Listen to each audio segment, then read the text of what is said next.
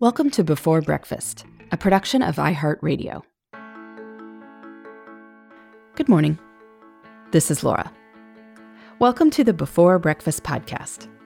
Today's tip is to prepare for winter weather by getting good gear. There is no such thing as bad weather, only bad clothing. And good stuff can make going outside much more pleasant. I have some circulation issues, and so I am perpetually cold in the winter. I also really enjoy going outside. I like fresh air, and I don't want to give that up just because the temperature is dropping or there's a big batch of snow in the forecast. So, over the past few years, I have invested in some outdoor gear that allows me to enjoy the winter outdoors. Now, I am still not going to be able to ski for hours in sub zero temperatures, as I know some people can do. But I can go out for a while, and that can make a big difference in my mood. I'm particularly cognizant of that this year, when we'll probably be avoiding indoor places, and perhaps you should as well. If meeting other people means meeting them outside, well, best to get equipment that makes such things possible.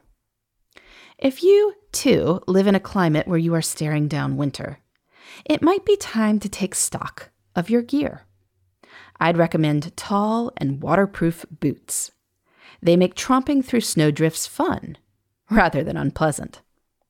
I bought a long, insulated coat that goes down pretty much to the top of those tall, waterproof boots.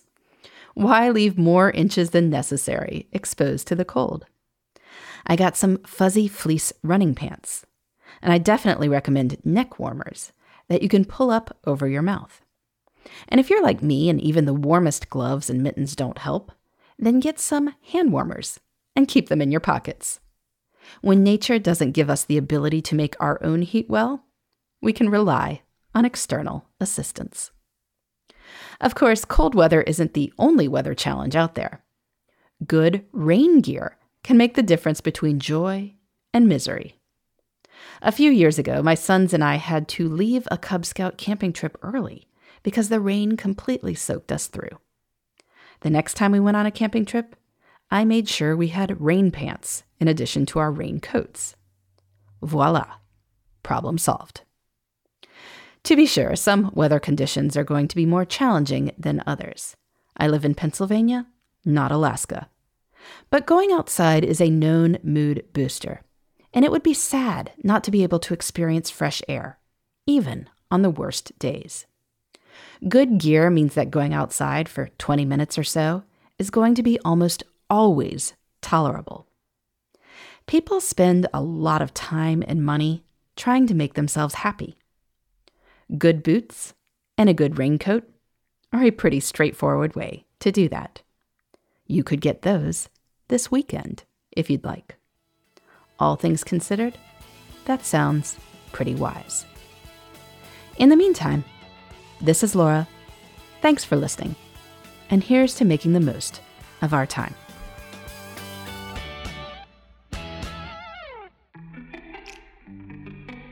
Hey, everybody. I'd love to hear from you. You can send me your tips, your questions, or anything else. Just connect with me on Twitter, Facebook, and Instagram at Before Breakfast Pod. That's B E, the number four, then breakfast, P O D. You can also shoot me an email at Before Breakfast Podcast at iheartmedia.com. That before breakfast is spelled out with all the letters. Thanks so much. I look forward to staying in touch.